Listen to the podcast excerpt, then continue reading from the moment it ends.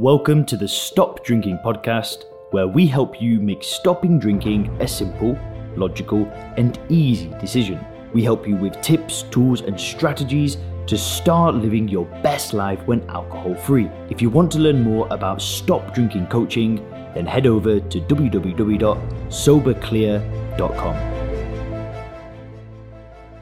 Ladies and gentlemen, what I'm about to share with you is going to shock you. The vast, vast, vast majority of drinkers can simply stop drinking it by changing the way that they view alcohol. I'm not saying that 100% of drinkers are going to stop drinking by doing this. There are a small percentage of drinkers that need to go to a medical detox. They're physically addicted to alcohol, but most drinkers are going to be able to stop drinking it by simply changing their world view. They're able to do this by building a new paradigm. Now, I know that sounds crazy. I know it sounds hard to believe. So in this video, I'm going to be breaking down everything that you need to know when it comes to mindset, quitting alcohol, and living a great sober life. So if you're on your journey right now and you're trying to stop drinking or you've recently stopped drinking, you are going to want to watch this entire video. The stuff that I'm going to share with you is literally like nothing else out there. Nobody makes content like this. Everybody else is saying that it's hard to stop drinking. There's lots of failed attempts. It's difficult. It's challenging. You need willpower. And I'm here to tell you that most of that stuff is just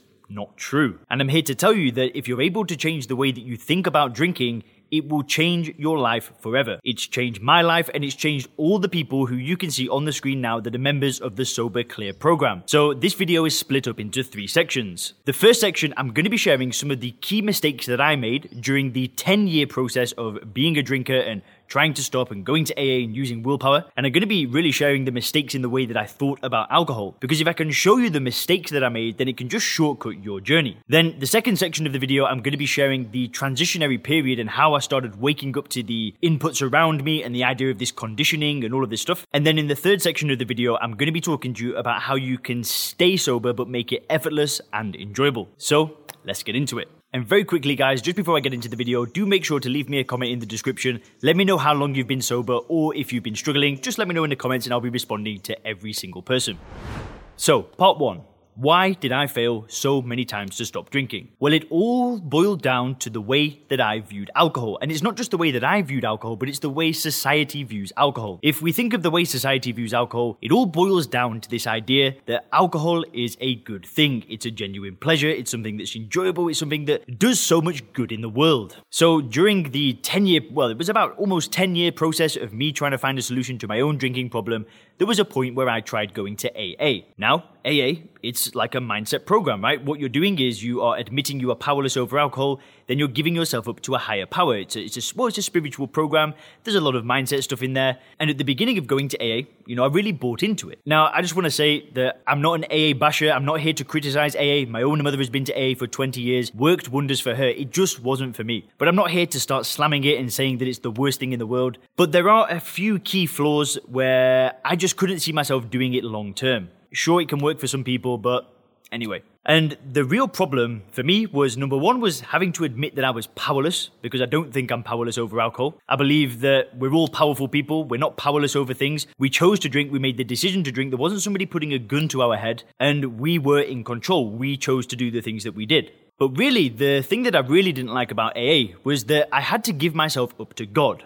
I had to ask God for help every time there was a difficult thing that happened. And basically, I would have to go to these meetings for the rest of my life. If I stopped going to the meetings, there was always this underlying tone of failure. It was like I was going to fail. And in the meetings, a lot of the times people would be talking about how they're just one drink away from getting drunk. How it's been a hard day and it's, it's a good day because they didn't drink. And what I really found was a lot of people that went to these meetings, they still saw alcohol as a good thing they still saw it as a reward, and what they thought is that they were making a sacrifice. They were giving something up that was really hard to give up, and essentially what they were going to have to do was spend the rest of their life resisting it. Now, if you really saw alcohol as a poison, as ethanol, as something that did absolutely nothing for you, would you have to spend your time resisting it? Well, absolutely not. You wouldn't have to spend any time resisting it because it would be like resisting to drink bleach or resisting to drink chlorine in a pool. It's like, I'm just not going to do that because it's poisonous. Like, why would I want to put that in my body? And if you saw alcohol the same way, would you really have to spend the rest of your life resisting it? Well, I'm here to tell you that you wouldn't because that's exactly how I feel every single day. I have no desire to drink alcohol anymore. But when I was going to AA,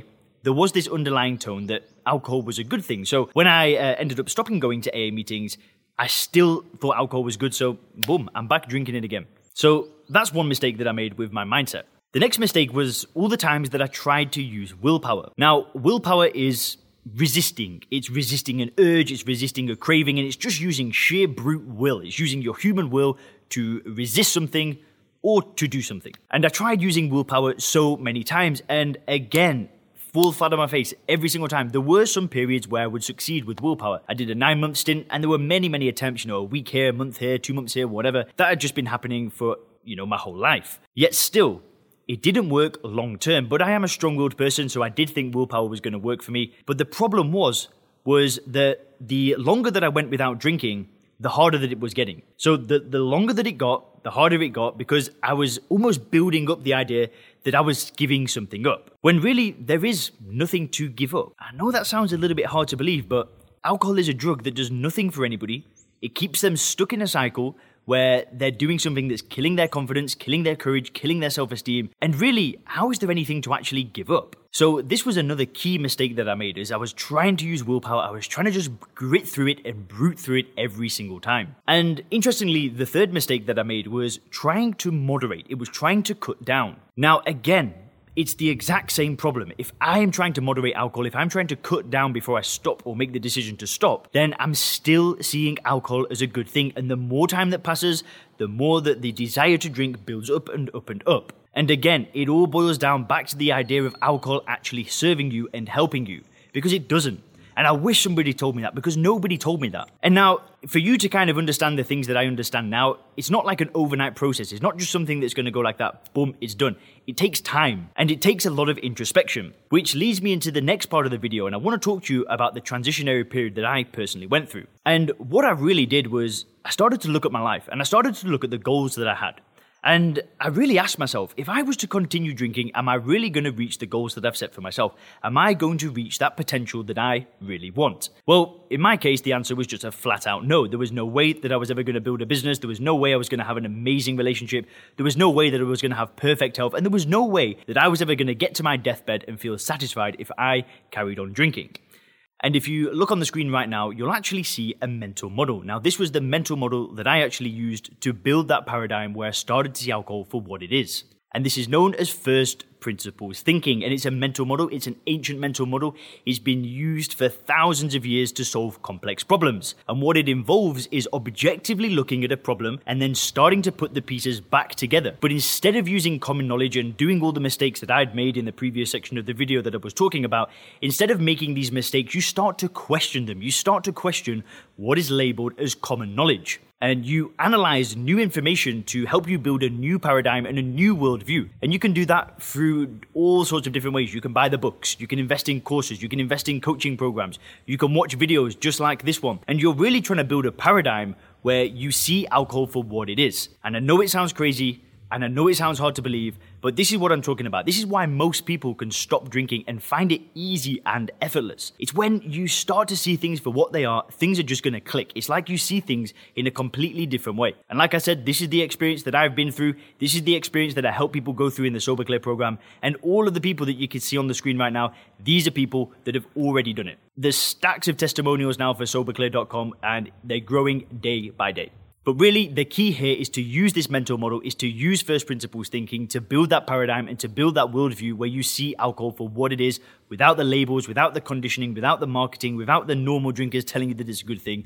You're just seeing it clearly for what it is. And what it is is a poison. It's nothing more, it's nothing less.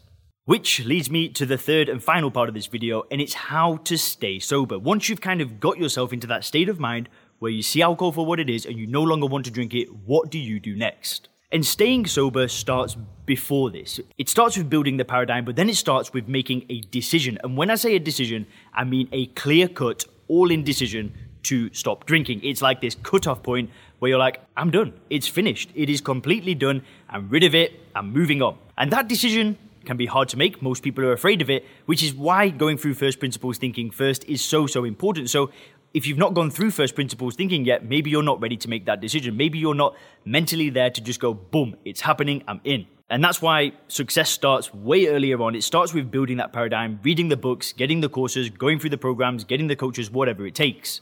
And once you've got yourself into that state of mind where you're all in, The trick now is to get busy moving forward. It's to go all into your personal life. The goals that you've got, the goals that you've got for your finances, for your relationship, for your travel, for your career, for your health, for your fitness, whatever, you start getting busy with those things. And really, you just start building things. You don't like go and make amendments and look at the past. I mean, some people are going to have to go and look at trauma and whatever, but as soon as you've made that clear cut decision, you start moving forward. And it's why I heavily invest in myself. You know, I, have got coaches, I work with personal trainers. I've spent tens of thousands of dollars on this kind of stuff now because I'm all in. I, what I'm doing is I've stopped drinking and now I'm going all into my personal life. Like, I'm going to invest in myself. I'm going to spend time working on myself, reading books, going to the gym, working on my business, helping people in my business. I'm all in now because I've made that clear cut decision and now I'm moving forward. And that is what you've got to do as well. Go all into your personal life, build the paradigm where you see alcohol for what it is Thanks for checking out the Stop Drinking podcast by Sober Clear.